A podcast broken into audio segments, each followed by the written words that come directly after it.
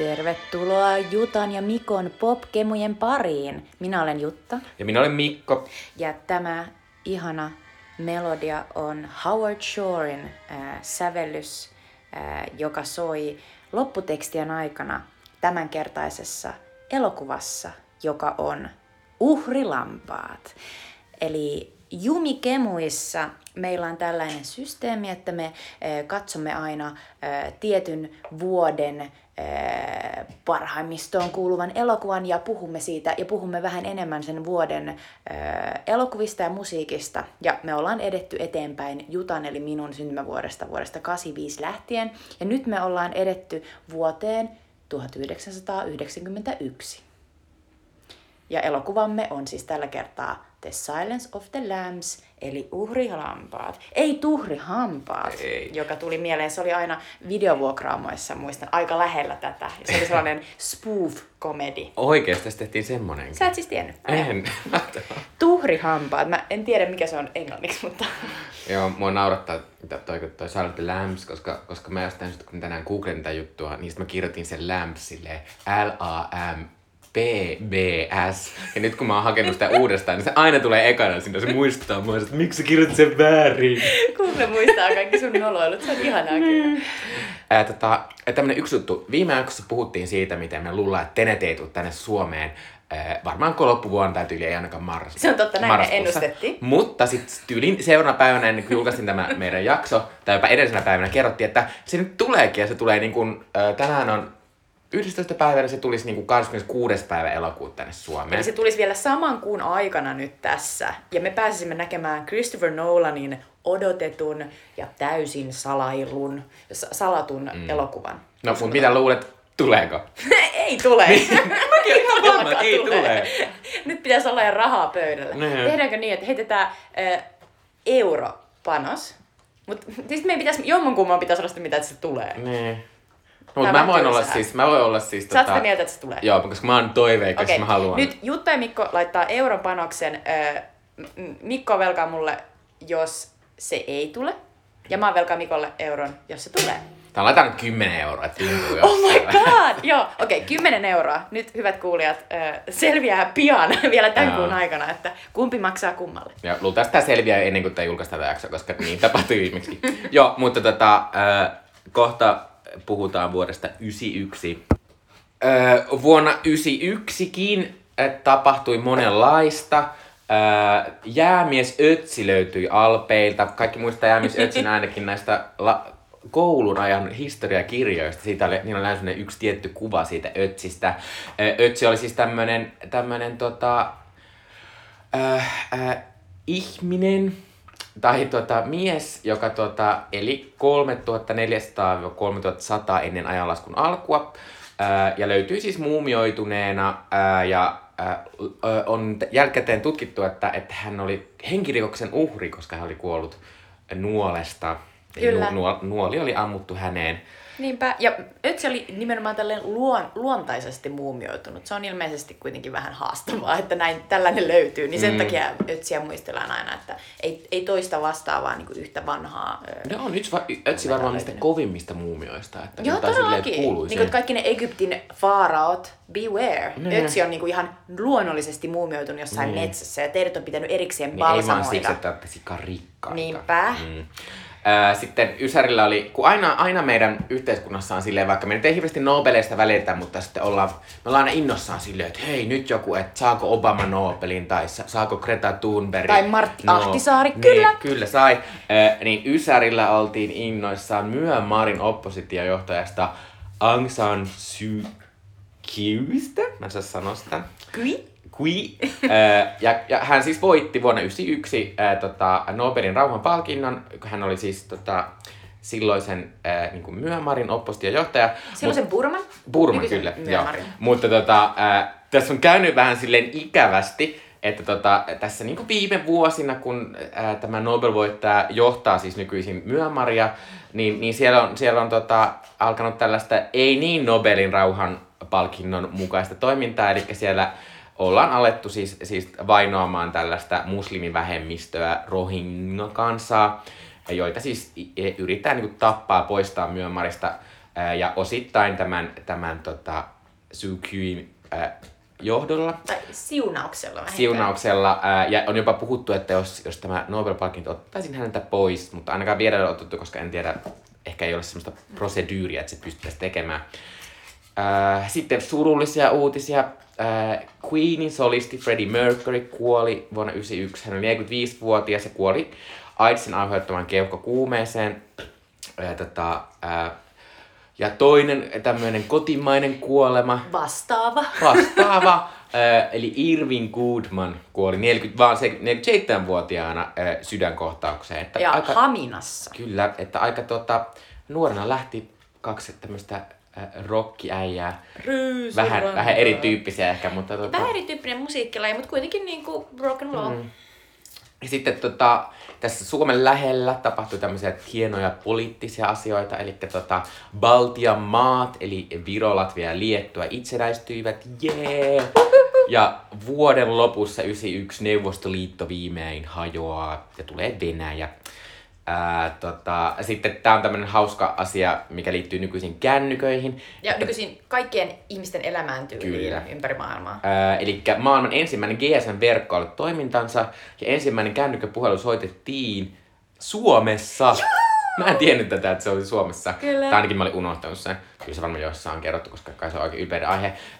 Tämän ensimmäisen puhelun teki ex-pääministeri Halli Holkeri, joka soitti siis Tampereen apulaispormestarille ää, Kaarina Suoniolle. Ää, Ja tämä liittymä, soitettiin, oli tämmöinen radiolinjan ylläpitämä Nokian ja Siemensin liittymä. Tässä mä liikaa tietoa, niin mä innostuin. Se on hauskaa silti. Mutta siis mullahan oli esimerkiksi, miten, kun mä sain... miten toi Kaarina Suonio päätyi? Että et missä se virallinen pormestari oli? Niinpä. Eiku, se oli niinku, tää oli jossain englanninkielisessä se oli deputy mayor. Mut, mut jo, jotain vastaavaa Joo. kuitenkin, niinku Tampereen joku tällainen apulaisjohtaja. Joo. Mutta tota, mut radiolinja oli sen takia pakko kirjoittaa tähän, koska mulla oli radiolinjan liittymä, kun mä sain ekan kännykän.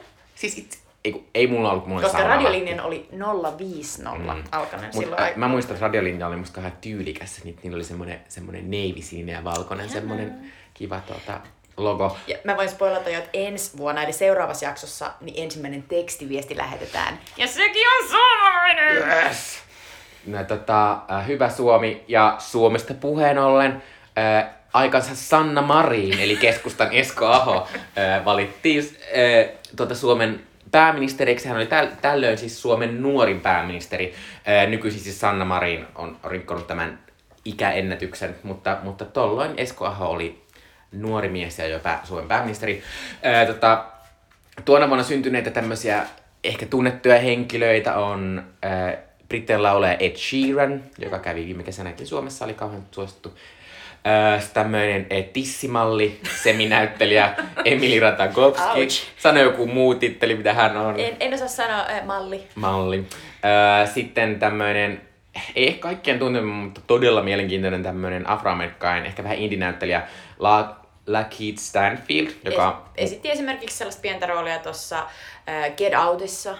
Ja on ollut kauhean hauskoissa sellaisissa indie-leffoissa, joita nyt lähinnä Rakkautta ja arkifestareilla on. Joo, ja sitten tota Atlanta-sarjassa on. Ja Atlanta-sarjassa sitten, on, totta. ja sitten nyt on tuota, vitsi kun mä muistan nimeä nyt, mutta nyt on Netflixissäkin on semmonen Boots Rileyn ohjaama se semmonen, mikä kertoo siitä semmoista puhelinmyyntijutusta. se on, se on, se on, se on kyllä ihan mahtava Joo. elokuva, mutta ei, ei muista sen Joo, nimeä. kannattaa googlettaa joko Lucky Stanfield sieltä Netflixistä tai laittaa Boots Riley, niin Joo. löytää. Se on tosi Se kummallinen ja outo elokuva, On mutta tosi hyvä.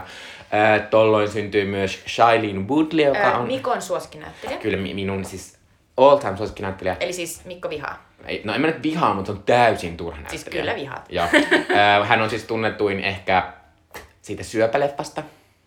Ää, s- ää, Fault in Our Stars. Kyllä. Ja hän, hän oli myös, tämä on periaatteessa mun lempijuttu tässä, että, että oli tämmöinen Hunger Games, tämmöinen tosi köyhmiä Hunger Games, jonka nimi oli Divergent-sarja, jonka piti Divergent. alun perin olla tuota neliosainen, ja ykkönen meni ihan hyvin, kakkonen meni vähän paremmin, kolmosta ei kukaan ollut kiinnostunut, ja sitä nelosta ei ikinä tehty, että tää on niinku the noloin tyyli elokuvasarja, niin, mitä on. Niin rankkaa. Että jotenkin aloitetaan joku noin ja luvataan vielä, että siinä mm. tulee monta osaa. Ja sitten se tulee niinku, siis ilmestyykö se missään se nelonen? Ei, sitä piti alun perin tulla, tulla, tulla semmonen televisiojuttu, mutta sitten Shailene Woodley silleen, mä en ole lupautunut mikä Mutta televisiojuttuun. loppuuko se vaan kesken? Loppuuko se seinään? Se loppui vaan.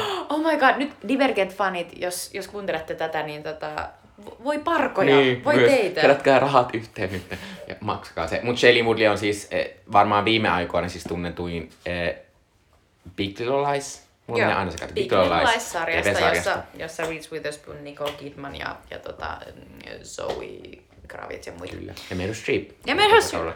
Ja äh, Suomessa syntyi Sara Sieppi. Onko Sara Sieppi se semmoinen tosi TV-ihminen, joka Se on se seurusteli? entinen missi, nykyinen sometähti. ja myös perustanut Jutta ex Gustavsberg nykyinen Larmin kanssa jonkinnäköisen raffia henkisen äh, sisustuskaupan. Näin vaan somesta. Oho, no mutta hyvä Sara Sieppi. Joo, Sara se on Sieppi joku siis, mutta Sara Sieppi on sellainen ihminen, joka on varmasti osallistunut jokaiseen Suomessa tehtyyn ei Sieppi- laulamiseen liittyvään Varmasti. tuota, tosi TV-ohjelmaan. No se on ollut ainakin äh, viidakon tähtissä. Joo, ja hän oli myös onnenpy- kun tehtiin onnenpyörätä Jetro juonti, niin hän oli semmoinen Aivan. kääntäjä. Jostain syystä hänet oli niinku stylattu erittäin semmoiseksi mummaiseksi, mikä on vähän Joo, se on kummallista. tosi outoa. Joo. Joo. Ö, sitten yleensä ollaan tämä vuosikertaus lopetettu Euroviisuihin ja huh huh, vuoden 91 Euroviisuissa oli kyllä draamaa. Se on kyllä draamaa. Öö, Huhhuh. Eli ne kisat voitti siis Ruotsin Karula Hegvist. Karula on tämmöinen Euroviisun legenda. Hän oli aiemmin tullut toiseksi Euroviisuissa. Karulasta tulee mieleen tuulikone. Joo, kyllä.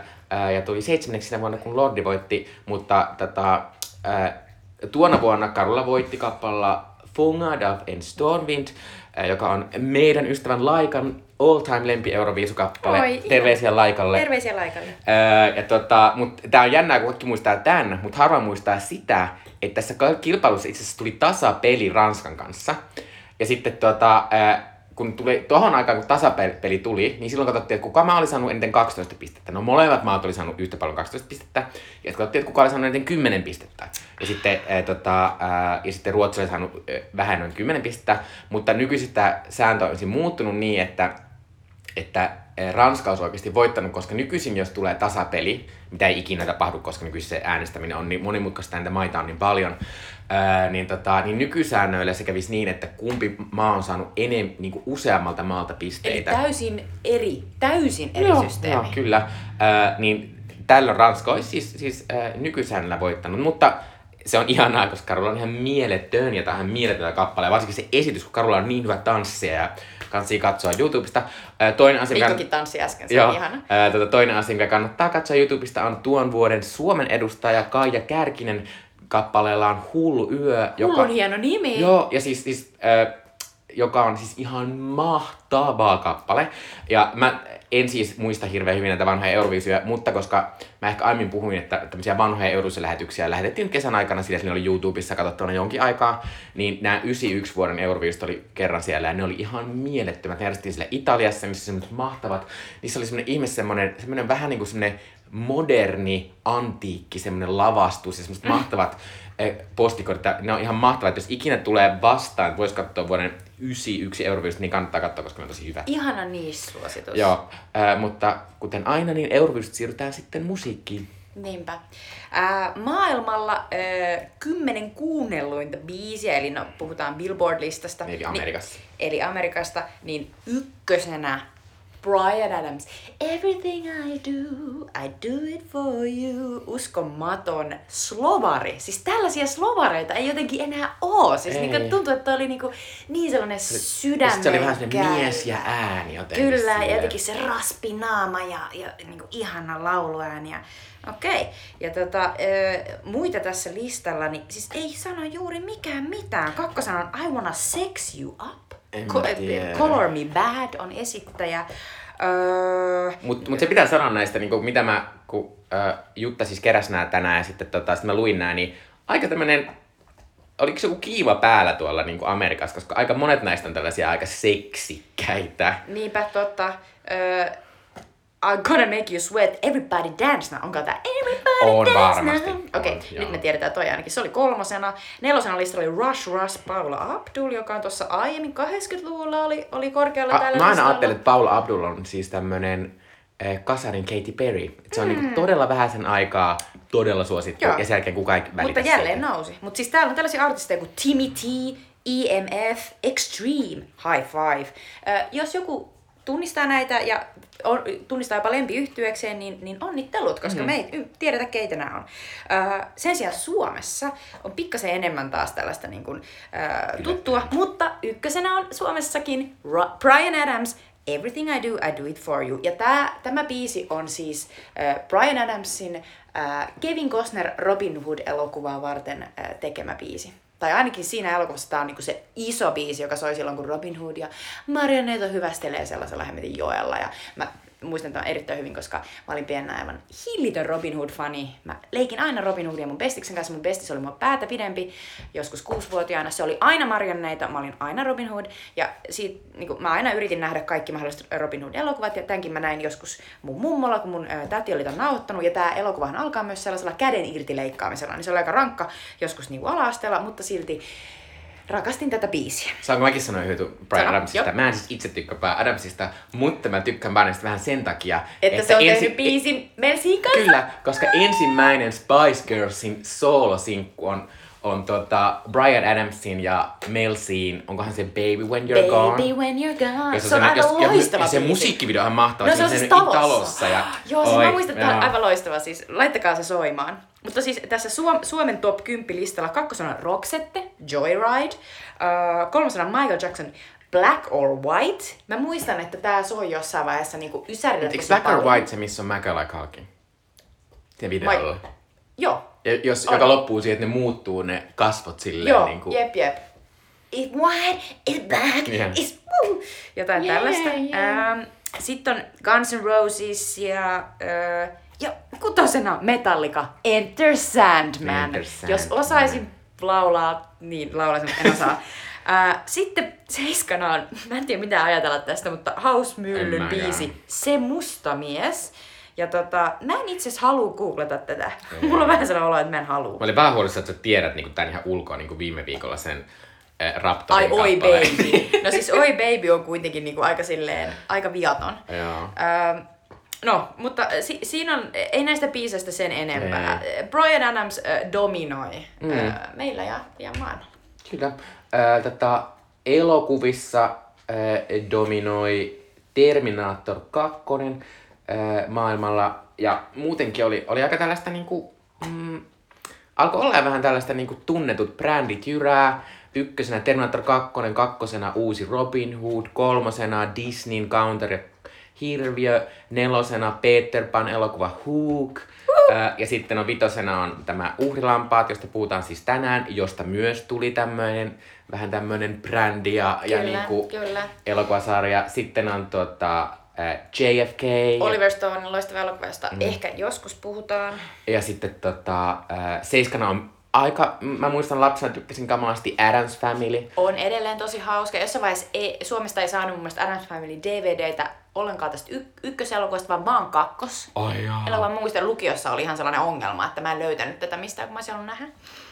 Ää, ja sitten tota, ehkä Hot Shots on semmoinen, mikä voi mainita ysinä tämmöinen. Musta on aika mielenkiintoista myös, että Kasina on oikeasti Scorsesen, siis Martin Scorsesen elokuvista yksi niinku edelleen aika niinku rankimpia ja häirintyneimpiä Cape Fear, jossa Robert De Niro esittää sellaista todella pelottavaa jäbää, joka siis alkaa vainota tällaista psykiatriaa, mutta siis se on aivan Siis todella outoa, että se on niinku kahdeksanneksi katsottu elokuva. Nyt nykyisin ei saisi pyssylläkään niinku pakottajan ihmisiä katsoa tuollaista elokuvaa. Niin, no, mutta sitten mä mietin, niinku, että... Vai onko se kuitenkin sellainen kauhuelokuva, jota ihmiset haluaa mennä katsoa niinku Niin. nykyisin jotain Purge? Tai sitten voiko se olla, että se on, että kaikki, siitä on tullut niin semmoinen, niin kuin, että Robert De Niro on Se on niinku word siinä. of mouth elokuva. Niin, niin tai sitten tavallaan miettii sitä, niin kuin, mikä oli pari vuotta, mikä oli se elokuva, mistä toi Leo DiCaprio voitti Oscarin? Mistä se, Uh, Revenant. niin, niin sehän oli vähän sellainen leffa, että se on niinku ihan todella hullu ja sekopoltsi, mutta se tuotti puoli miljardia dollaria Mut vaan se sen takia, että kaikki oli... pystyy myymään kelle tahansa se on silleen, siis että, että karhu raiskaa Leon No, no DiCaprio. se on tietysti totta. Harmi, että ihmiskunta on tämmöinen, että toi on se myynti tagline. Toi on kyllä kauheata. Mutta pakko sanoa myös tuosta Terminator 2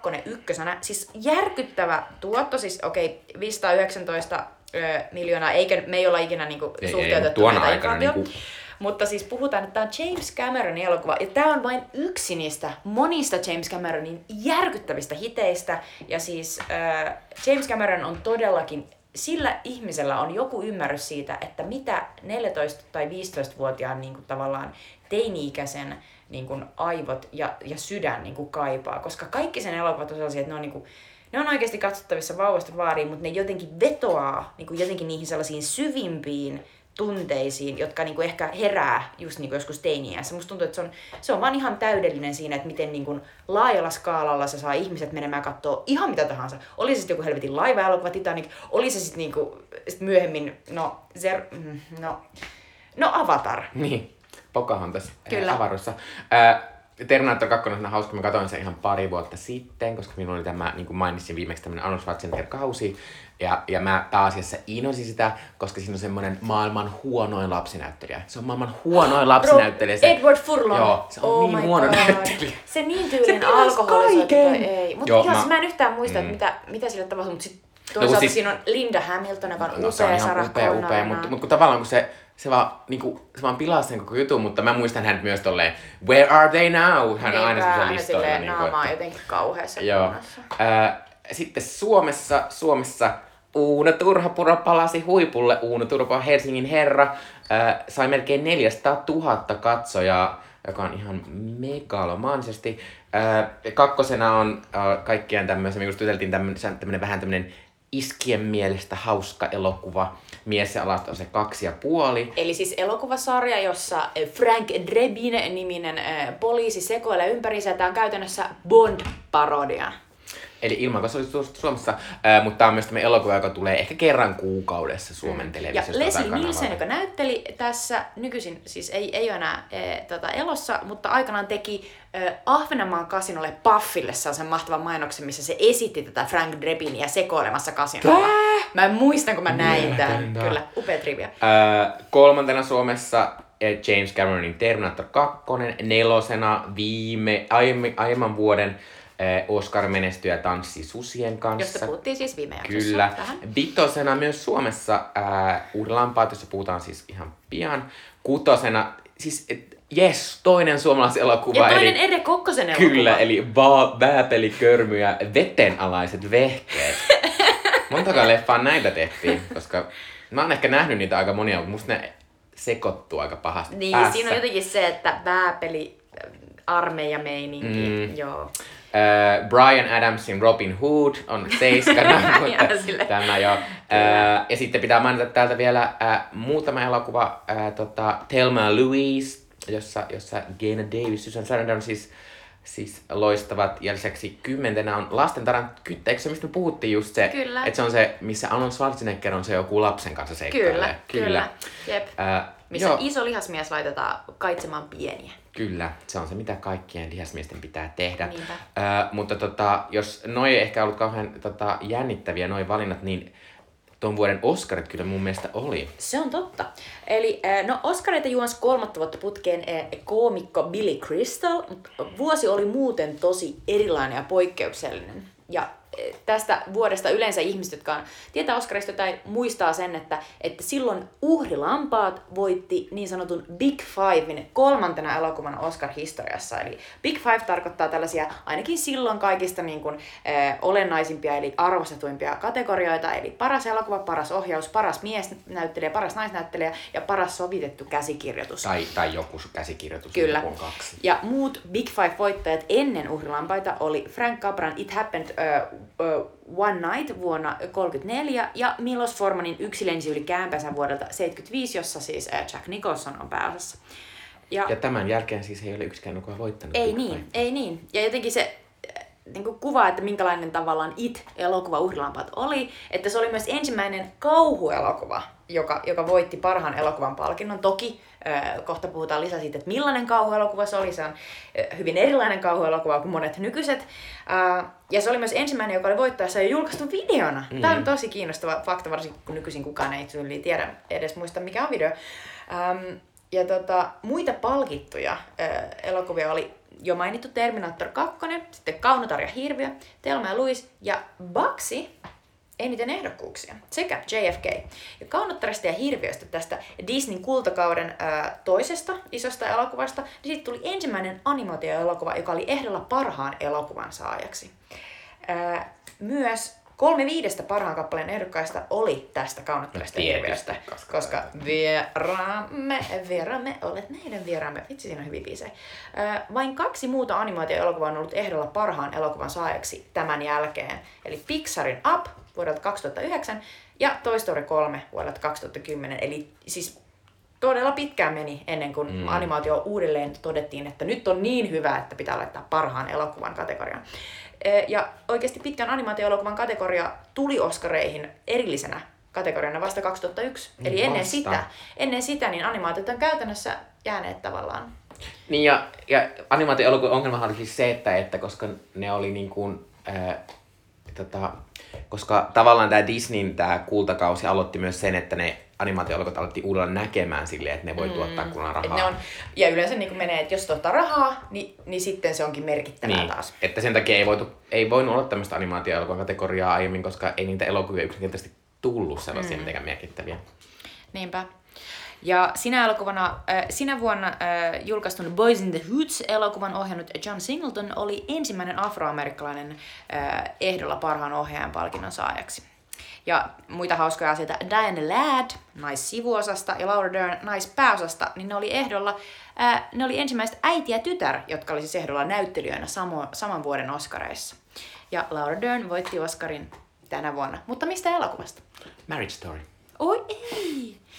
Se on kyllä niin hyvä. Sivuosa Oscar. Niin, se on totta.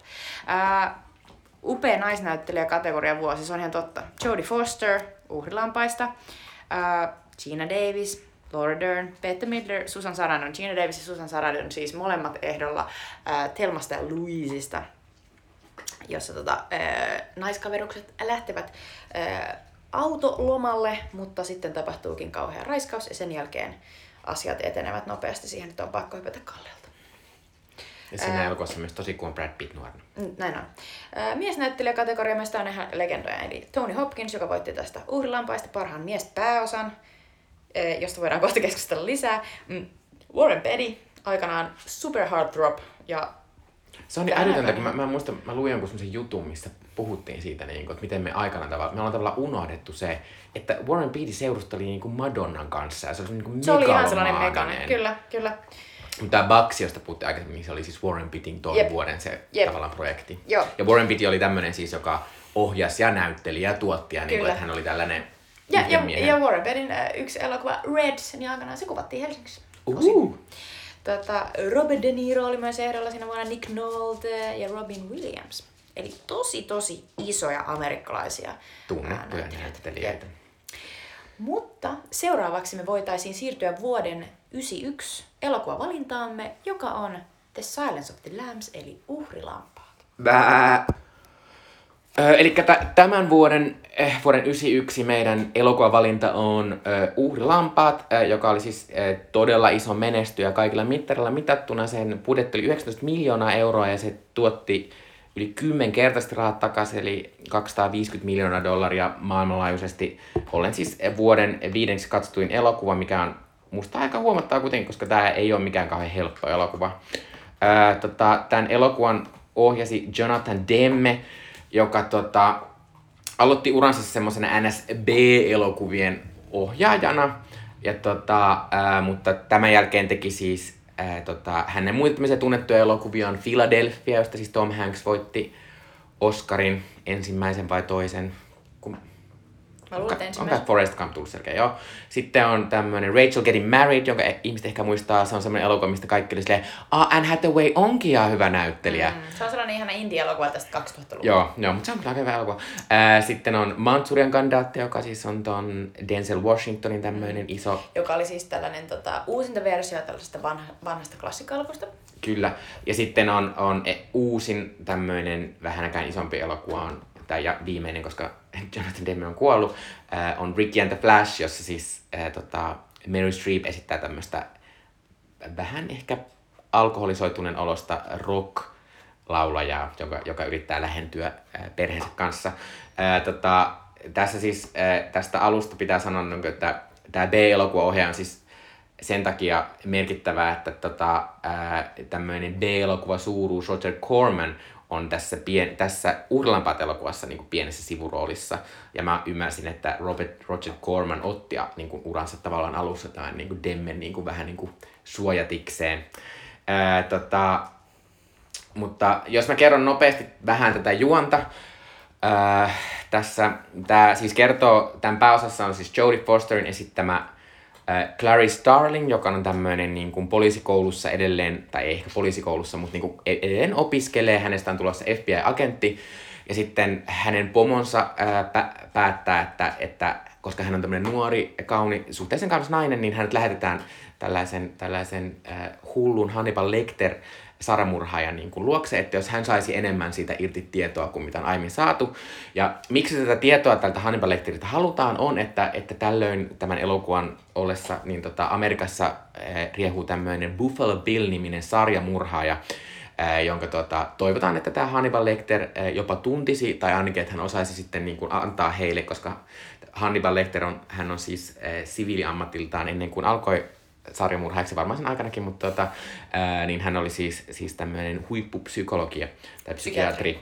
Ää, niin, tota, niin sitten tässä elokuvassa käytännössä ää, kuvataan paljon sitä, sitä, että miten tämä Clarice alkaa selvittää sitä Buffalo Billin ää, tota, ää, mysteeriä tämän Hannibal Lecterin tavallaan tapaamalla häntä usein ja heillä on tämmöisiä keskusteluja, missä Clarice ää, lupaa kertoa itsestään jotain henkilökohtaista tälle Hannibalille, jos Hannibal sitten antaa vinkkejä siitä, että kuka tämä olisi. Ää, ja sitten tota, ää, no ehkä tässä tämä juoni silleen tärkeimmin, että, että lopussa ehkä tota, ää, tässä, tässä käy sellainen hassu juttu, että sitten kun tässä tämä elokuva tavallaan alkaa painottua siihen Clariceen silleen, että siitä Buffalo Billistä tulee isompi hahmo ja sen sitä kiinniottamisesta, että se on ehkä se iso juoni tässä niin tota, tämä Hannibal Lecter, jota siis Anthony Hopkins esittää upeasti, niin, tota, ää, niin hän vähän niin katoaa tästä, mutta edelleen, edelleen tämän elokuvan niin se ehkä tavallaan, minkä takia tämä on niin klassikko kuin mitä se on, on nimenomaan nämä tämmöiset melko lyhyet kohtaukset, missä tämä Clarice ja Hannibal tapaa keskenään silleen semmoisten niin seinän välityksellä, että he eivät niin koske eikä ole samassa tilassa periaatteessa, mutta Joo, en tiedä, jäikö jotain tärkeää sanottavaa? Ei, siis tosi hienosti kuvattu. Uh, mä voin kertoa pikkasen näistä päänäyttelijöistä, eli niin kuin Mikko sanoi, niin Jodie Foster, entinen lapsitähti, uh, uh, Martin Scorsesen taksikuskista aikanaan tähdeksi noussut, hän oli Oscar-ehdokkaana eka kerran siis 14-vuotiaana, niin hän esittää Clarice Starlingia. Ja Foster on siis kasvanut Hollywoodissa, on tavallaan tällainen niin kuin samassa, samassa tavallaan pitkässä jatkumassa kuin Judy Garland, ehkä jollain ajatuksella.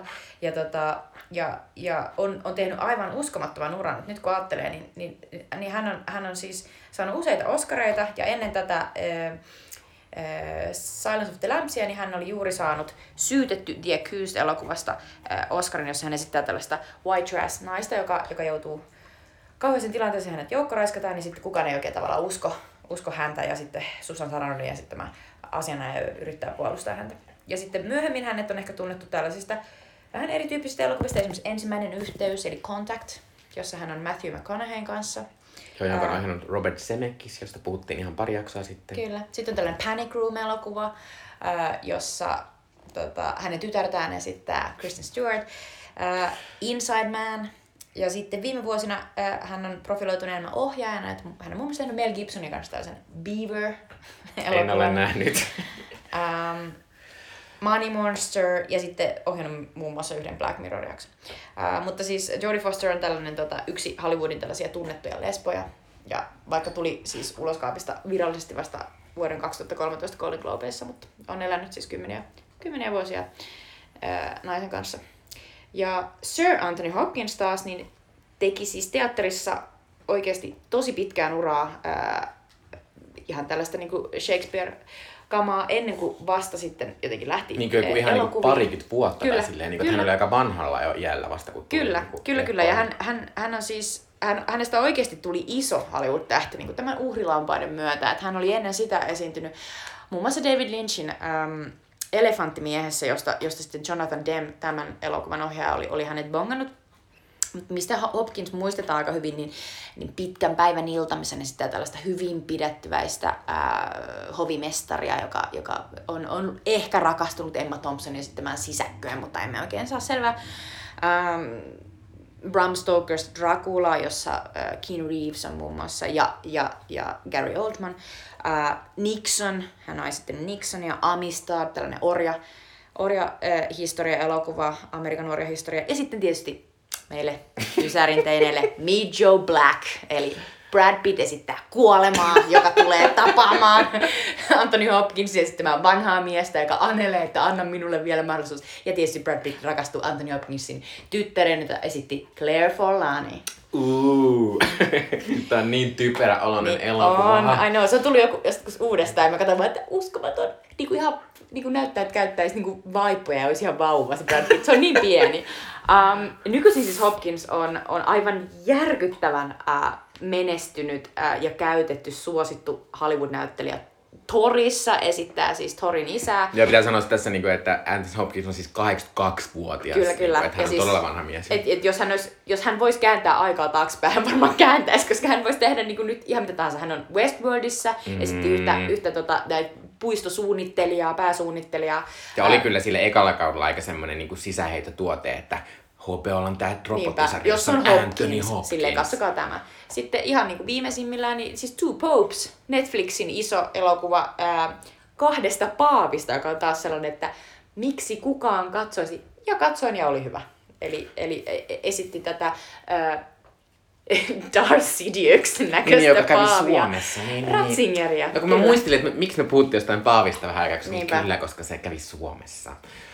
Ää, tota, mä haluan sanoa vielä tämmöisen jutun, että, että vaikka on tämä korona ja ei mitään elokuvia oikeasti tule eikä mitään, niin silti puhutaan jo vähän ensi vuoden Oscareissa, jotka järjestetään siis ensi vuoden huhtikuussa.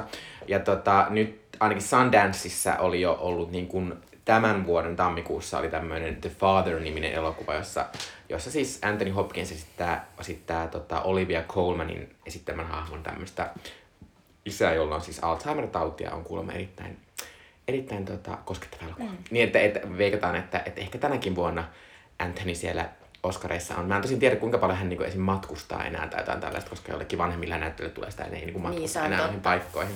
Mutta toivon mukaan. Um, no, uhrilampaista sen verran, että se perustuu Thomas Harrisin samannimiseen romaaniin. Thomas Harris on, on tehnyt useita tällaisia todella suosittuja romaaneja. Tämä on, tämä on oikeastaan järjestyksessä toinen elokuva, jossa sitten eh, on pääosassa tai yhdessä pääosassa tämä Hannibal Lecter-hahmo, joka on Thomas Harrisin niin kuin tunnetuin hahmo. Ja ensimmäinen elokuva, ää, jossa Hannibal Lecter esiintyy, on Michael Mannin ää, ää, Manhunter vuodelta 86, ja siinä ää, tätä Clarice Starling tavallaan etsivä, pääetsivä hahmoa esittää William Peterson, joka on siis CSI Gil Grissom. Ää, ja tässä elokuvassa Lecter, ää, joka myös IMDbssä on sanottu Lector, niin on, on Brian Cox, eli Brian Cox, joka nyt varmasti on monen mielessä Successionin mulkkupatriarkan roolista. Joo, ja ihanaa siis, just kerrottiin, että Successionin kuvaukset ehkä alkaa loppuvuodesta. Se on kyllä upeata, koska sitten me päästään taas ihailemaan sitä mulkkumaisuutta. Öö, aivan niin kuin, todella sellainen niin kuin random asia, mutta nauratti meitä molempia, Mikko, Mikko ja minua tosi paljon. Öö, ihmiset, jotka melkein esittivät Clarice Starlingia ja, ja Hannibal Lecteria, eli Clarice Starlingin rooliin Demmen ensimmäinen valinta oli Michelle Pfeiffer, joka oli siis muun muassa esittänyt pääosaa Demmen aiemmassa elokuvassa Married to the Mob. Mutta Pfeiffer kieltäytyi, koska aihe hermostutti, minkä ymmärrän, mutta toisaalta tulee vähän olo, että hei, mitä ei voi saada, jos ei heittäydy. No seuraavat valinnat olivat Meg Ryan, Meg Ryan! Mä kanssa silleen, että mitä? Ja Laura Dern. Mutta lopulta, koska ketään ei saatu, ihmiset kieltäytyi, niin Foster, joka oli koko ajan hakenut tätä roolia ja oikein anellut sitä, niin hän sai sen ja voitti tietysti siitä Oscarin ja on aivan käsittämättömän hyvä. Kyllä. Ja itse asiassa mä luin tästä, että Laura Dern ei kieltäytynyt, vaan Laura, ajateltiin, että Laura Dern on niin pieni tähti, Niin, että häntä- tuottajat hän oli silleen, että ei missään nimessä. kiinnostava. Kyllä. Mutta Hannibal Lecterin ensi, ensimmäinen niin kuin, mahdollinen Lecter oli siis Sean Connery. Sean Connery. Mutta Sean Connery ei suostunut. Ajattelin, miten erilainen elokuva tää oli, jos tämän päässä Sean Connery ja Meg Ryan. I ate his liver with some nice Chianti. oh my god. siis se on ihan järkyttävää. Morning, Clarice. Quid oli pro quo. Oh god. Joo, mutta siis kakkosvaihtoehto oli Hopkins, äh, joka Demme oli tosiaan bongannut tässä Elephant, Elephant Man elokuvassa. No, äh, no, pieni asia, mikä voi main, mainita, on se, että Mikko tässä kertoo, että tämä elokuva, siis, äh, tässä elokuvassa on sellainen sarjamurhaaja, jota, jota äh, jahdataan, se on Buffalo Bill. Ja siihen sarjamurhaajan liittyy tällainen asia, että, että tavallaan onko hän transsukupuolinen, onko hän biseksuaali. Aikanaan LGBT-yhteisö vastusti tätä elokuvaa, koska heidän mielestään, kun ei ollut ollut oikeastaan isoissa Hollywood-elokuvissa juurikaan mitään ei-heterohahmoja, niin heti kun oli, niin sitten se piti olla tällainen sarjamurhaaja ja se oli tosi ahdistavaa. Ja samoilla, äh, samoilla verukkeilla muun muassa aikanaan tosi isosti va- vastustettiin äh, Basic Instinctia, jossa siis Sharon Stone esittää tällaista biseksuaalia jääpiikkitappajaa. Ja, tota, ja, ja se, on, se on tosi äh, tavallaan ymmärrettävää, ja, ja tässäkin elokuvassa, jos katsoo, niin, tota, niin suomenkielisissä teksteissä puhutaan transseksuaaleista mm. ja, ja transvestiiteistä ihan silleen niin kuin tavallaan vähän silleen löyhästi, mutta, mutta tämä elokuva sijoittuu 80-luvulle, jolloin niin kuin tietysti ei, ei ollut sitä herkkyyttä ja niin kuin ymmärrystä, mitä tänä päivänä on. Mutta ää, Mutta tämä on tavallaan Niin. musta vähän hassu Niin. tää, kun sit- Niin kuin meistä ajattelet, sit mitä sä vähän, oot mieltä Vähän niin kuin luki tästä, tästä kohusta, mutta se tavallaan hassu, kun tää kuitenkin katsoo niin kuin, tätäkin alkua katsoa ehkä niin kuin nykyajan silmistä, niin nykyisistä ajattelee silleen, että no, no miksei se sit olisi, tai tavallaan silleen, että... miksei tappaja voisi olla niin, vaikka et, et, trans. että jos sä oot transsukupuolinen, niin ei se tarkoita, että sä et voi myöskin olla tappaja. Ei se tarkoita, että sä olet tappaja. niin, se ei tarkoita, että sä oot tota- enkeli ja kaikki on täysin. niin, tai tavallaan, tavallaan se on tosi, että miksi ei. Ja sitten tota, ja, mutta mä tavallaan kyllä ymmärrän sit senkin tavallaan, että jos sä et ole nähnyt niin kuin tavallaan trans- tai queer-hahmoja, mm. ja sitten yhtäkkiä ne on tolleen usein silleen, että, että se queeries liittää tollaiseen, niin kuin, että sulla on myös joku hullu tappamis niin juttu. Ja niin kuin tässä niin siis onhan se tää varmaan tosi... Niin Buffalo kuin, Bill tekee oikein niin kuin ih- ihmisnaisten ihosta sellaista naispukua Joo. itselleen, Ö. joka on taas sellainen, okei, okay, en halua niin kuin, ajatella liikaa. Joo, mutta se tavallaan, mutta tavallaan se tämmöiseen, näihin on aika vaikea musta usein myös näihin, kun aika moneen tämmöiseen elokuvaan liittyy tämmöinen joku keskustelu näistä asioista, niin musta tuntuu, että niistä on aika vaikea tälle jälkikäteen miettiä, koska meidän myös käsitys niistä asioista, Kyllä. että nykyisin meillä on paljon, paljon, paljon enemmän niin kuin homohahmoa ja, Kyllä. että no, en voi sanoa niin kuin ihan hirveästi transsukupuolisia hahmoja, mutta kuitenkin niitä on. Ja myös, myös se, että me ei, me ei myöskään enää, enää ol- oleteta niiltä, että niiden pitää olla täydellisiä tai Niinpä. edes niin kuin hyviä hahmoja. Kyllä, ehdottomasti. Uh, tässä eh, tota, vo- voi mainita niinku sen, että, että Thomas Harrisilla on siis useita kirjoja, joissa, joissa tota, ö, käsitellään Hannibalia. Ja, ja sitten tietysti tämän uhrilampaiden menestyksen jälkeen niin tehtiin useita elokuvia. Nyt voidaan melkein puhua, että on ollut tämmöinen uhrilampaat franchise. Niin, ne on ollut vähän sellainen uhrilampaiden franchise. Mm. Eli 2001 tuli Hannibal, joka, tota, jonka ohjasi Ridley Scott, ja siinä pääosassa oli Hopkins lekterinä, mutta äh, Clarice Starlingin rooli oli, oli otettu Julianne Moore. Joo, Ja tota-. Fosteri enää kiinnostanut. Tämä oli mulle aina sellainen, että, että mä olin lukenut sen kirjan, se oli ihan kauhean hyvä mielestäni, tosi koukuttava, mutta mä en ikinä niin kuin, päässyt yli siitä, että, että Clarice Starling on Jodie Foster, että, että vaikka Julianne Moore nykyisin, jota rakastan todella paljon, niin oli siinä roolissa aivan hyvä, mutta se on just sellainen, että jos mä katson vaikka Nolanin niin kuin Batmania ja yhtäkkiä äh, Katie Holmes niin kuin Rachel Dawson niin kuin, roolissa, niin, tai mikä onkaan sen nimi ikinä, niin muuttuukin Maggie Gyllenhaaliksi, niin vaikka mä pidän enemmän Maggie Gyllenhaalista, niin mä en pääse yli siitä, että se sama hahmo on Mm. ollut jo kerran Katie Holmes. Mutta sitten tässä on myös sellainen juttu, että, että kymmenen vuotta on aika pitkä aika, että, että tavallaan Foster oli siirtynyt jo niinku urallaan niinku selvästi, niinku, kun hän Kyllä. on siirtynyt vähän enemmän niinku taka-alalle. Kyllä.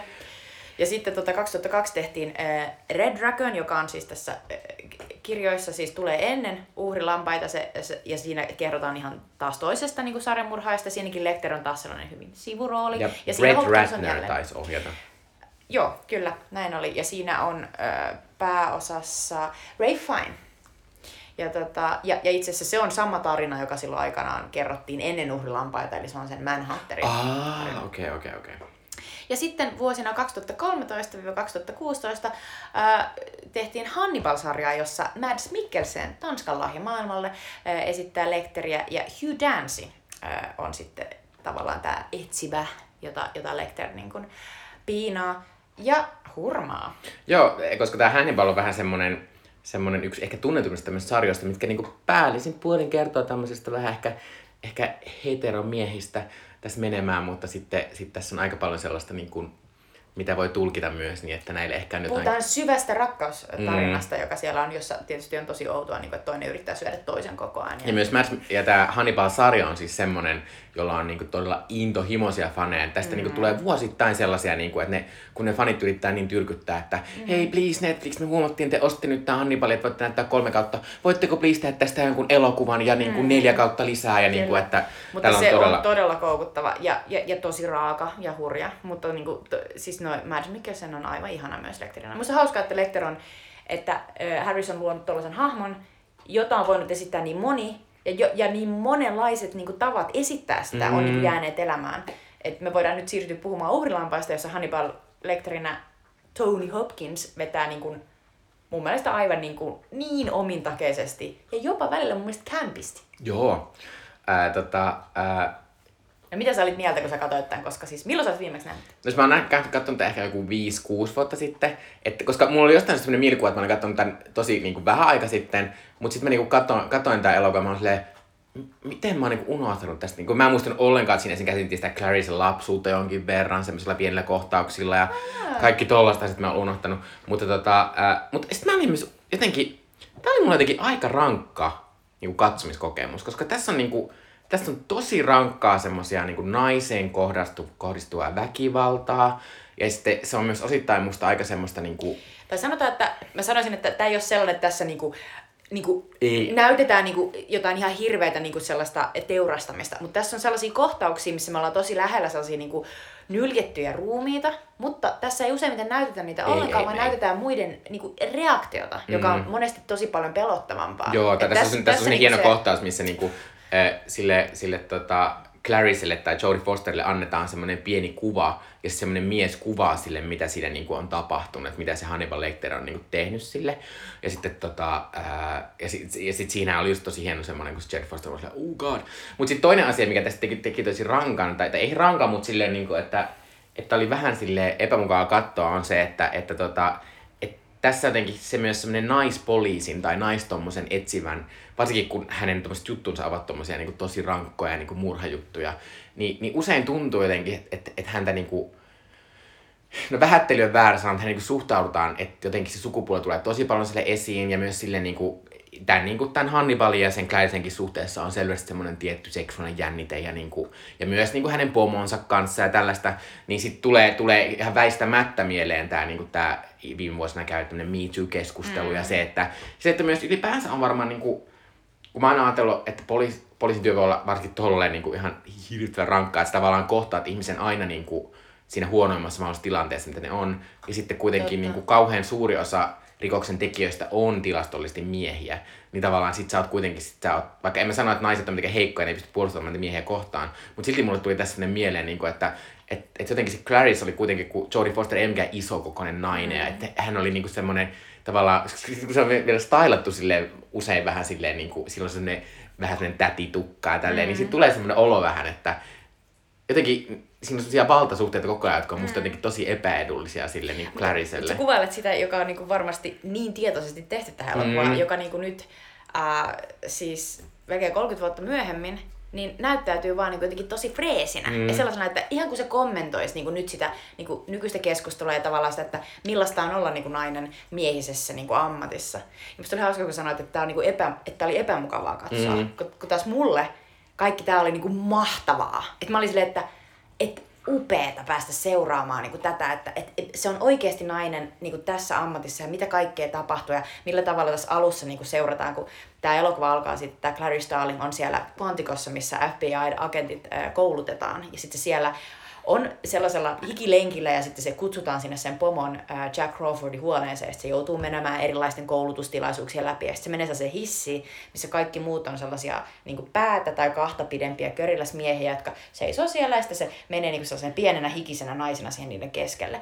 Niin kaikki on jotenkin niin kuin, jotenkin tosi herkullista, että tulemme olla, että, että mahtavaa, että, että jotenkin että tässä, tässä tulee heti alussa olla, että tässä elokuvassa tullaan käsittelemään paljon sitä, että miten tällainen hyvin heikossa asemassa olevan näköinen nainen tuleekin ratkaisemaan jotain, niin kuin mitä nämä miehet ei tavallaan pysty. Ja toisaalta myös se, että et, et miten niin kuin tavallaan hauraassa asemassa ollessaan se myös niin kuin tavallaan onnistuu niin kuin saamaan aikaan sellaisia asioita, mitä Mm. mm. niin tavallaan olisi vaikea saada, jos se olisi kauhean niin kuin ylivoimainen. Et esimerkiksi se Hannibal Lecterin, niin kuin, että se heidän välinen suhteensa alkaa siitä, että että se Clarice Starling menee tänne superselliin häntä tapaamaan sellaisen megaplexiglassin niin kuin takana, että hirveä määrä lasia ja tosi niin kuin sellainen, että se on niin huippuvaarallinen se Hannibal Lecter.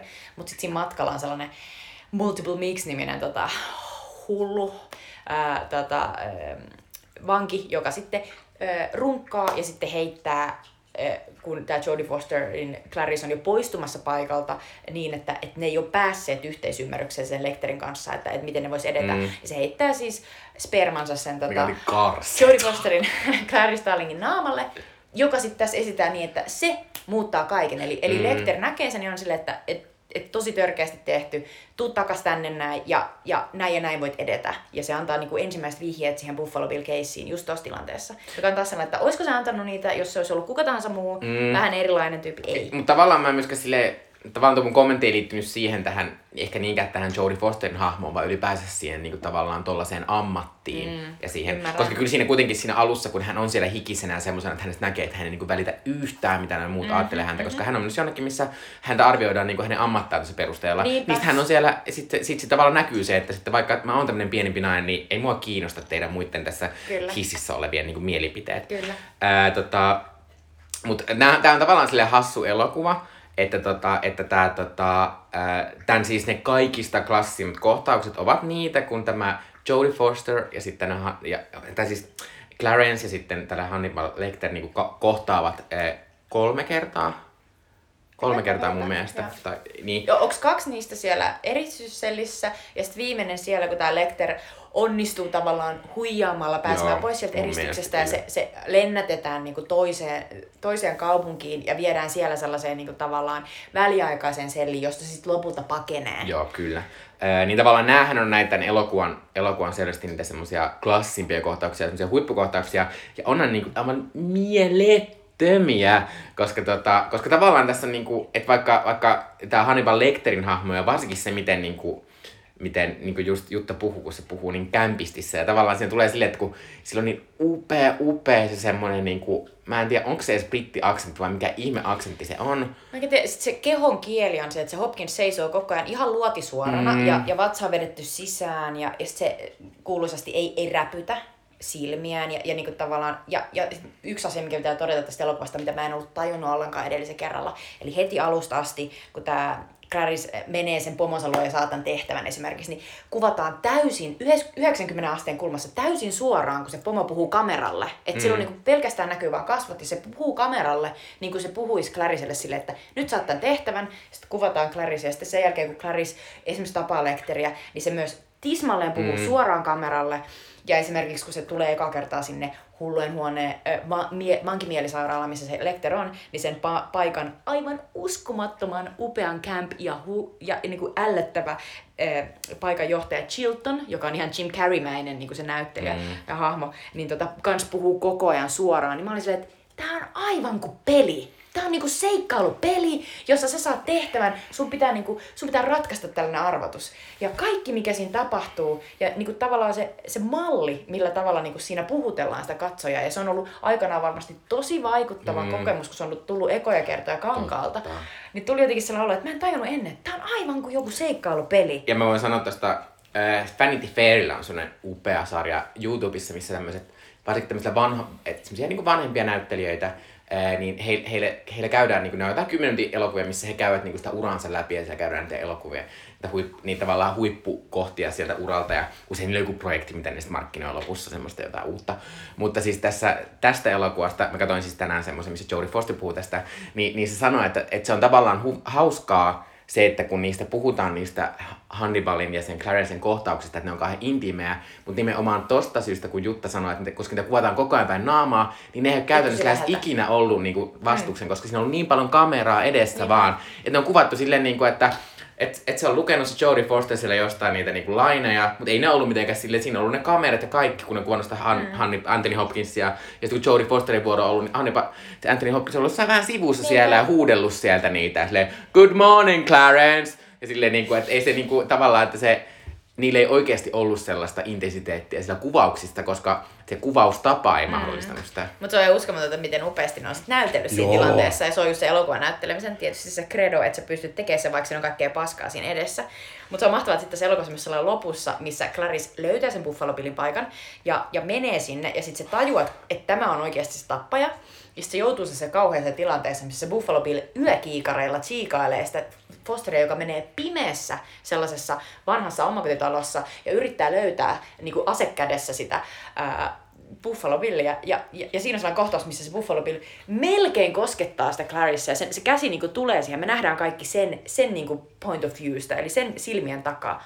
Aivan seikka, siis se oli aivan Joo, peli, joo. se oli pelikohtaus ja myöhemmin Zero Dark Thirtissä, tässä Catherine Bigelown mm. ää, Irakin sota-elokuvassa, niin käytetään tätä samaa efektiä. Mut, siis se oli niin vaikuttava, kun mä näin sen nyt, koska mä en ollut jotenkin tajunnut aina, mulla ei ollut jotenkin sitä tarpeeksi sitä niin kuin, tavallaan kokemusta. Että nyt mä yhtäkkiä vaan näen, että, että tää, jos joku on niin kuin, tavallaan ottanut niin kuin, tavallaan, ja varmasti myös inspiroinut paljon niin kuin, tavallaan pelejä ja pelimaailmasta. Joo, ja siis se, ja siis se oli ihan siis, vitsi, siis se oli silleen, mä en ymmärrä, miten ne on kuvannut sen, mm. niin kuin, miten ne on saanut siitä, niin kuin, siitä Jodie Fosterista irti se, mitä se niin kuin tekee Siis se siinä, koska intensiteetti on aivan mieletön. hillitön. Ja asia, jonka mä haluan kans sanoa, niin siinä muun muassa siinä kohtauksessa, missä Jodie Foster tulee, tai Clarice tulee ekaa kertaa siinä sitten tämä Chilton johtaja vie häntä sinne, niin aivan klassinen Aaron Sorkinin myöhemmin West Wingissä ja kaikissa elokuvissaan popularisoima kävelyekspositio. Eli kävellään ihan helvetillisvauhtia ja kerrotaan, do not touch the glass, do not take anything from him. Ja se oli aivan mahtavan niin kuin, vauhdikasta. Mä olin silleen, että vitsi, että että me on tehnyt tän ennen sitä Sorkinia. Että tää on oikeesti niinku, ne on tajunnut, että, että tässä on paljon puhetta ja kohta mennään sellaiseen tilanteeseen, missä kumpikaan ei voi liikkua mihinkään, niin millä me luodaan sellainen upea niinku meininki. Ja sitten kun hän vielä saapuu sinne, niin just ennen kuin hän pääsee sinne pitkälle käytävälle, jonka päädyssä se on se Lecter, niin siinä on sellainen mahtava kohtaus, jossa se, seurataan taas Jodie Fosterin silmien takaa, kun se katselee ympärinsä. Kamera pyörähtää se huoneen läpi ja sitten siinä on sellainen musta vanginvartija Barney Mm. aivan pelijuttu. Okei, nyt mä lopetan peleistä puhumisen, mutta se oli aivan, se oli aivan niin kuin henkeä salpaava kokemus yhtäkkiä. Mä olin silleen, että wow. Mutta tässä oli myös semmoinen, muistan silloin, kun mä oon ekoa kertonut, ekoa kertonut kattonut tämän, josta nyt on siis, siis tosi monta vuotta, mutta tota, niin, niin, niin, mulla oli tässä semmoinen vähän niin kuin tavallaan epäluottamus myös sitä Claricea kohtaan, sitä, että, että syöttikö se niinku valheita vaan sille Hannibal Lecterille niistä sen, kun, se, kun tässä sitten tapahtuu niin, tapahtuu sit niin, että, että tämä Hannibal Lecter sanoi, että, että kun vaikka, sillä, vaikka sillä on kielletty alussa sitä Claricea, että et kerro hänelle sit yhtään mitään että se on henkilökohtaista. psykiatrisen sekoilu sun mielen kanssa Että sit se niinku alkaa heti niinku fucked up with your mind. Niin, tota, niin, niin, niin. Sit se kuitenkin Clarice on silleen, no, kai nyt vaan kertoa tästä jotain. Ja sitten, sitten hän tekee tämmöisen, että anna minulle vihje, niin minä kerron tämän mun, mun niinku vastaan henkilökohtaisen kysymyksiä. Ja sitten tulee tämmöinen keskustelu. Molempien pitää kertoa jotain. Että toinen kertoo Buffalo Billistä ja toinen kertoo omasta elämästä. Niin, niin sitten sit mulle tuli vähän aikaa semmoinen olo, niinku, että et narottaako tämä niinku, tää, tää Clarice myös tätä Hannibalia. Et jotenkin siinä oli, mulla Wow. oli hetken aikaa sellainen, niinku, niinku, että et miksi ei? Mut mu, siis mä en tiedä, mu- mulle ei tullut ikinä mieleen toi. Toi on hauska, koska mulle ei tullut ikinä. Mä olin ihan silleen, että se on niin, se on niin suora. Että siinä on jo niinku tavallaan näytetty, että, että se, se puhuu vain totuuksia, se Clarice. Mm. Se vaikutti niin siltä, että, että se, vaikka siitä käy ilmi, että se on kuitenkin huijannut vähän sitä lekteriä, kun se jossain vaiheessa yrittää myydä sille sellaista vankilasaari-juttua. Mutta, tota, mutta se on hassua, se on tota... Ah, ja sitten niin jotenkin se, no mennäänkö me takaisin siihen, että se on, siinä on upeita kohtia, missä just tää, joutuu, joutuu tota, menemään pomoonsa tämän Crawfordin kanssa niin kuin, lentämään toiseen kaupunkiin, just sinne Länsi-Virginiaan, josta tämä Clarice on kotoisin. Ja kun hän joutuu kertomaan sille lektorille omasta menneisyydestä ja kertomaan niin kuin, tavallaan siitä, että miten hän on niin kuin, köyhistä oloista ja tavallaan isä oli poliisi, äiti oli kuollut hänestä tuli orpo, kun isä tapettiin niin kuin, työtehtävissä ja, ja sitten hän, hän karkasi kotoa ja joutui orpokotiin ja sitten niin kuin, tavallaan jossain vaiheessa Lecter niin kuin, oikein, oikein niin kuin, pilkkaa häntä siitä, että hän on niin kuin, yhden lyhyen niin kuin, Niin harppauksen sama, päässä niinku, white että, trashista. että hänellä on niinku hieno laukku, mutta niinku tommoset todella halvat kengät. Niinpä, hän että kaikista heti, näkee, että sä et niin. osaa tätä asiaa, että sä yrität esittää parempaa kuin sä oot, mm. ja, ja, ja nyt sä oot päässyt sinne sun unelman FBIhin, mutta mikään ei niinku oikeasti ole totta, että sä oot mm. oikeasti sellainen kauhea niinku white trash woman, Ni, niin se on niin mahtavaa, kun Clarice joutuu menemään takaisin sinne omille tavallaan juurilleen, ja sitten siellä vielä niinku sellaisen tilanteeseen, missä pitää tässä olla ruumiinavaus, tai olla mukana siinä, ja siellä on valtava määrä sellaisia so, sovinistisina tavallaan niinku positioituja sellaisia miehiä. Ja sitten se oikeasti on sellainen mahtavassa tilanteessa, missä se sanoo niille, että joo joo, kiitos, että olette tuoneet nyt tänne tämän tytön ruumiin, että, että hänen vanhempansa kiittävät ja menkääpäs nyt pois. Ja sitten ne kaikki miehet tottelee sitä. Mm. Ne oli, ne oli tosi, se oli tosi hauska, hauska yksittäinen kohtaus. Mutta sitten mä olin myös silleen, niinku, niinku tota, tavallaan sitten kun tässä lopussa, lopussa tässä on sit sitä, että sitä Buffalo Billiä enemmän seurataan ja sitä hänen, kun hän kaappaa tämmöisen poliitikon tyttären ja sitten hän pitää siellä semmoisessa, tota, ää, miksi sitä kutsutaan? Ää, sellaisessa ää, maakellarissa olevassa kaivossa. Kyllä. Ää, niin tavallaan sit, sit nekin on silleen tosi hienosti tehtyjä kyllä ne kohtaukset ja siihen kuvataan sitä niinku, että kun se, kun se ää, Buffalo Bill siellä fiilistelee. Jota Ted Levin, jolla on aivan uskomaton ääni. Joo, joka se, siis, on se on huippu. Se on sen jälkeen, varmasti moni muistaa monista tällaisista kyttä ää, rooleista, mitä hänellä on ollut, mutta tässä hän siis on sellainen nuori salskea ja, ja tosi, niin kuin, tosi päästään vialla oleva henkilö. Joo, niin tavallaan niissäkin on sitten se semmoinen niinku tietty jännite. Ja sitten tässä on semmoinen niinku klassinen, mitä käytetään nykyisin kaikissa TV-sarjoissa, semmoinen, niinku, että poliisit piirittää taloa ja ne luulee, että ne saa sen, joka on oikeasti niin kuin, tuota, se rikollinen ja sitten ne avaa sen oven ja sitten se, sit se ei olekaan siellä, mm. mutta sitten oikeasti sitten tämä Clarice avaa sen oven yksin ja siellä Niinpä. onkin se murhaaja. Se on klassinen ristileikkaus, se on niin jännittävä niin ja mahtavaa. Niin se on tehty tässä niin upeasti. Ja, ja, ja jotenkin niinku, ja sitten tässä pitää myös mainita, että, että tällä äh, Buffalo Billillä on sellainen upea It places lotion in the basket, joka on siis ihan meemi ja, tota, ja, ja muutenkin. Ja, ja myös se tyttö, tota, tämä senaattorin tytär, joka siis, jota tää, käytännössä tämä Clarice Starling yrittää pelastaa, koska ei ole vielä löytynyt hänen ruumistaan, hänet on kidnappattu tässä elokuvassa ja tiedetään, että tavallaan sen takia se, heillä on kiire saada se Buffalo Bill ää, satimeen, koska silloin luultavasti vielä elossa tämä tyttö niin selviääkin, että tämä tyttö on elossa. Niin sen näyttelijä aivan huipputyyppi. Mä unohdin nyt selvittää, kuka hän on, mutta hän on no, myöhemmin mäkin, siis mä... Grain Anatomiassa. Aa, muun muassa. Se oli yksi niistä lesboista. Joo, jep. Joo, joo. Ää, tota, ää, pitää olla pikkuhiljaa lopetella, mutta, mutta tavallaan tämä on, myös, tää on myös upea siinä mielessä tämä elokuva, että kun oikeasti on myös semmoinen niinku, niinku, mä tiedän, että, niinku, että kemiaa pystyy näyttelemään. Mä en tiedä, oliko niinku, heillä oikeasti kemiaa, mutta näillä niinku, se, näyt, se näyttely on ihan mieletöntä. Ja sitten myös se, miten se Jodie Fosterin hahmo tavallaan, niin kuin tavallaan alussa se on vähän semmoinen, että sitä vähän ehkä pelottaa kaikkea, mutta sitten miten se aika nopeasti sitten yhtäkkiä on silleen, ei kun mä ehkä myös tajuun tätä miestä jotenkin, ja mä mm. niin pääsen sen kanssa, että Kyllä. se on tosi tosi hieno, kun, kun, kun se minun piti sanoa aikaisemmin, kun nämä on niin kuin aika lyhyitä nämä kohtaukset, missä nämä tapaa, vaikka pu, niistä puhutaan, että nämä on tärkeä asia, mutta ne on niin kuin, tämä oli kahden tunnin elokuva, ja niitä on ehkä joku 20 minuuttia tai ja, jonkin ja siis verran. oikeasti Anthony Hopkins on, on tässä elokuvassa vähän päälle 16 minuuttia. Niin. Että voi puhua, että voisi puhua mies pääosasta, mutta toisaalta ehkä tässä ei ole sit mies pääosaa oikeasti, että ehkä se on... Ja kyllä, kyllä puhutaan niinku sitä gravitasta, että niin, kuinka paljon ja, se niin, tulee. On ja se. siis, tää, siis tämän, Clarice, tämän elokuvan myötä äh, varmasti enemmän kuin niistä kirjoista vielä, mutta tietysti tämän elokuvan jälkeen kaikki tämän el- tähän elokuvaan seonneet meni lukemaan ne kirjat niin kuin minä, niin tota, Clarice Starling ja Hannibal Lecterin outo rakkaussuhde muuttui ihan mega niin kuin, tällaiseksi innokkaaksi äh, fanifiktio-aiheeksi, että siitä löytyy ihan valtavat määrät kaikkea. Oi, fanifiktio. Mm. Äh, kohta puhutaan vielä vähän meidän suosikkielokuvista vuonna 1991. Ja äh, vielä puhutaan äh, meidän lempielokuvista vuodelta 1991. Äh, mun lempielokuva vuodelta 1991 on Thelma Louise, joka on jo tässä mainittu kerran. Eli Ridley Scottin ohjaama ja Callie Corin äh, kirjoittama. Callie Corey sai tästä tota, äh, Oscarin. Niin äh, elokuva äh, ystävättäristä, äh, Thelmasta ja Louisista, joita esittää äh, Gina Davis ja Susan Sarandon, ja he lähtee tällaiselle nice road tripille, ja, ja, ja aika nopeasti asiat menee pieleen, eli tota, äh, tällaisessa äh, roadside barissa, niin, niin tämä Gina Davisin esittämä Telma joutuu tällaisen kauhean miehen raiskaamaksi ja sitten ää, Susan Sarandon ja sitten Louis ampuu tämän miehen ja sen jälkeen nämä naiset joutuu tällaiselle pakomatkalle ja myöhemmin selviää, että tämä Louis on aiemmin ää, kokenut jotain vastaavaa ja sitten sellainen Harvey esittämä tosi ihana ja ymmärtävä etsivä yrittää koko ajan saada heitä kiinni ajatuksella, että älkää tytöt tehkö mitään, mitä ei enää voi niin kuin, tavallaan pyyhkiä pois. Ja, ja tämä on, tää on niin jotenkin tosi vaikuttava elokuva. Mä oon nähnyt tosi pienenä jotenkin. Tietysti se loppu on tosi vaikuttava. Useimmat varmaan tietää, että et, et Helma ja Louise ei selviä, vaan he yhdessä ajaa sellaiset kalliolta alas.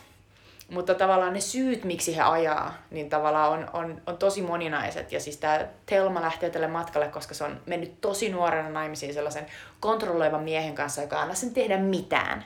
Ja, tota, ja, ja varmasti on ihmisiä, jotka elää niin kuin, joka päivä tällaisissa suhteissa. Ja sitten taas se Louise on aikanaan saanut siipeensä niin paljon, että, että se ei uskalla avautua kellekään. Ja, ja niin kuin nämä kaksi naista ja niiden välinen suhde on jotenkin niin kaunis ja upea. Ja nämä molemmat näyttelijät on aivan, aivan huippuja. Ja Harvey Keitel on myös aivan mahtava tässä elokuvassa. Ja tässä on myös nuori Brad Pitt, jonka pylly näkyy. Niin, tota, Mm. niin kannattaa katsoa tämä elokuva. Äh, kyllä kannattaa, tota, tää on sitä hauska, kun tää on tavallaan sillä tavalla klassinen Amerikan elokuva, että tästä on muun muassa tehty muun muassa vähän niinku Simpson-jakso, missä Marge on toinen näistä naisista, mm-hmm. mutta Marge ei suostu hyppäämään siitä, siitä jutusta. Äh, ja pitää sanoa tästä, että Gina Davis on tässä ihan mahtava, ja Gina Davis antoi vasta Vanity Fairissa sen mahtavan haastattelun, missä kuvasi sitä, miten, miten heti kun hän täytti 40, niin kaikki mm. isot roolit niin kaikkos vaan. Tämä on, tämä on yksi Hollywoodin niin kuin oikeista feministielokuvista, mm. koska tämä oikeasti antaa näille naisille tosi hyvän äänen. Kyllä.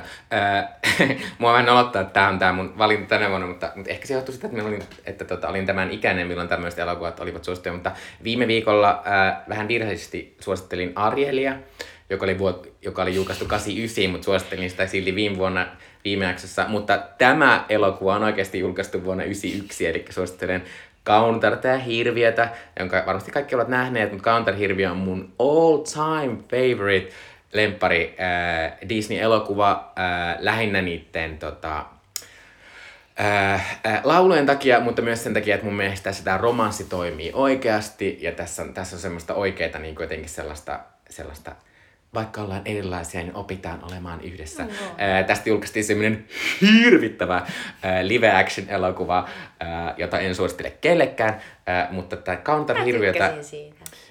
Mm, niin, äh, joo. Äh, tota, mutta mä en tykännyt. Äh, tota, äh, mutta siis Counter Hero, vai jos et katso elokuvaa, niin kuuntele YouTubesta sitä soundtrackia, koska se on aivan mieletön. Se on mahtava. Ja vielä voitaisiin jutella Sweet Chili Dipestä, eli meidän kulttuurisuositukset teille. Uh, mulla tosi nopea. Yle Areenassa juuri nyt Epäilyksen siemen. Uh, neliosainen uh, jaksot on aina 45 minuuttia. Uh, rikossarja sijoittuu Skottikylään, jossa pienessä yhteisössä tapahtuu kauhea tragedia. Uh, ja sitten sitä selvitellään, että kuka sen teki. Ja pääosassa on David Tennant ja Kush Jumbo, joka on Good Fightista ehkä, ehkä tutuin. Ja aivan mahtavan jännittävä ja David Tennant tekee aivan sellaisen niin kuin, antakaa tälle ihmiselle niin kuin, palkintoja tästä roolin. Joo, Dave Tennant on myös Broadchurch-sarjassa esittänyt tällaista etsivää aikaisemmin. Kyllä. Ja hän on siis Doctor Who. Joo, kyllä. Ää, tota, mun suositus on ää, ehkä noin kaksi tai puolitoista vuotta sitten tuli tämmöinen Black Mirror-jakso jo Netflixissä, jossa pystyit vähän silleen choose your own adventure. Että siinä tuli aina siihen näytölle tuli kysymyksiä, jossa pystyit niinku valitsemaan, mitä se hahmo siinä tekee. Ja näin se yritit pelata läpi sen tavallaan sen, sen Bandersnatch. Kyllä, Bandersnatch. Äh, niin nytten tämmöinen samanlainen on tehty Kimi Schmidt äh, komediasarjasta, joka on tämmöinen äh, Tina Fein, Tina Fein tota, äh, alun perin ideoima äh, komediasarja. Äh, se on siis tota, äh, Mä en oo siis katso, mä katsoin Kimi Schmidtiä ehkä puolitoista kautta, sit se musta oli liian kummallista, että sit mä en aina katsonut sitä. Ää, mutta tää, tavallaan tää on silti ihan hauska tää, tää interaktiivinen komediasarja sen takia, että vaikka sä tekisit sen väärän valinnan, sä silti näet sitten semmosia hauskoja kohtauksia. Aivan. Ja sitten tota, mutta tässä on kyllä aika paljon semmoista niinku, että aika usein sä teet selvästi sen väärän valinnan, että niitä ei tavallaan juokstettu kauhean pitkältä juonia, jotka on vääriä, että ne tulee aika pian siihen, kun ne aina tulee sitten vähän määrästi, että siinä vaan menee mustaksi ruutu, että siinä tulee kun hahmo, että hei, taas menee vähän huonosti toi valinta, että ei kannata. Mm. Öö, tota, mutta se on silti ihan hauskaa sen takia, että, että musta hauskaa, että sä pystyt komediassa valitsemaan niitä, koska sitten ainakin se sun väärä valinta johtaa johonkin hauskaan kohtaukseen. Musta hauskaa, että se tehtiin uudestaan, koska musta Bandersnatch oli tosi niin kuin, tavallaan, se oli hauska kokeilu mm. aidosti. Niin musta hauskaa, että se on tehty uudestaan. Ja pitää myös sanoa tässä, että vaikka mä en ihan hirveästi ää, aiemmin ole arvostanut Daniel Radcliffea näyttelijänä, niin Daniel Radcliffe esittää tästä Kimi Schmidtin miestä, joka on tämmöinen englantilainen prinssi, ja hän on aivan mielettömän Harry hauska. Potter. Kyllä. Harry Potterilla on nykyisin tosiaan tällainen mahtava indie-elämä. Kyllä. Se on helppoa, kun sä oot tiennyt kymmeniä miljoonia euroa Niinpä. tuommoisilla teinisarjalla, niin sä voit tehdä sun uralla sen jälkeen mitä vaan. Mutta se on hauska. Kyllä, ää, tota, ää, mutta tässä tämä meidän jakso. Ö, ensi vuonna puhutaan vuodesta 90, ei kun ensi, toivottavasti ensi vuonna. Eli ensi vuonna, eli ensi jaksossa. Puhutaan vuodesta 1992, jolloin meidän elokuva on Batman Returns, eli NS Batman 2.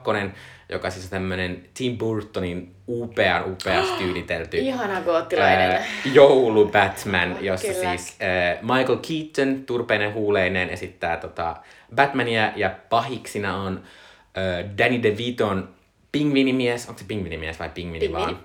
Ää, ja sitten, kuten tässäkin jaksossa tullut esiin, tuon ajan yksi suurimmista naisnäyttelijöistä, Michelle Pfeiffer, joka esittää ää, Catwomania.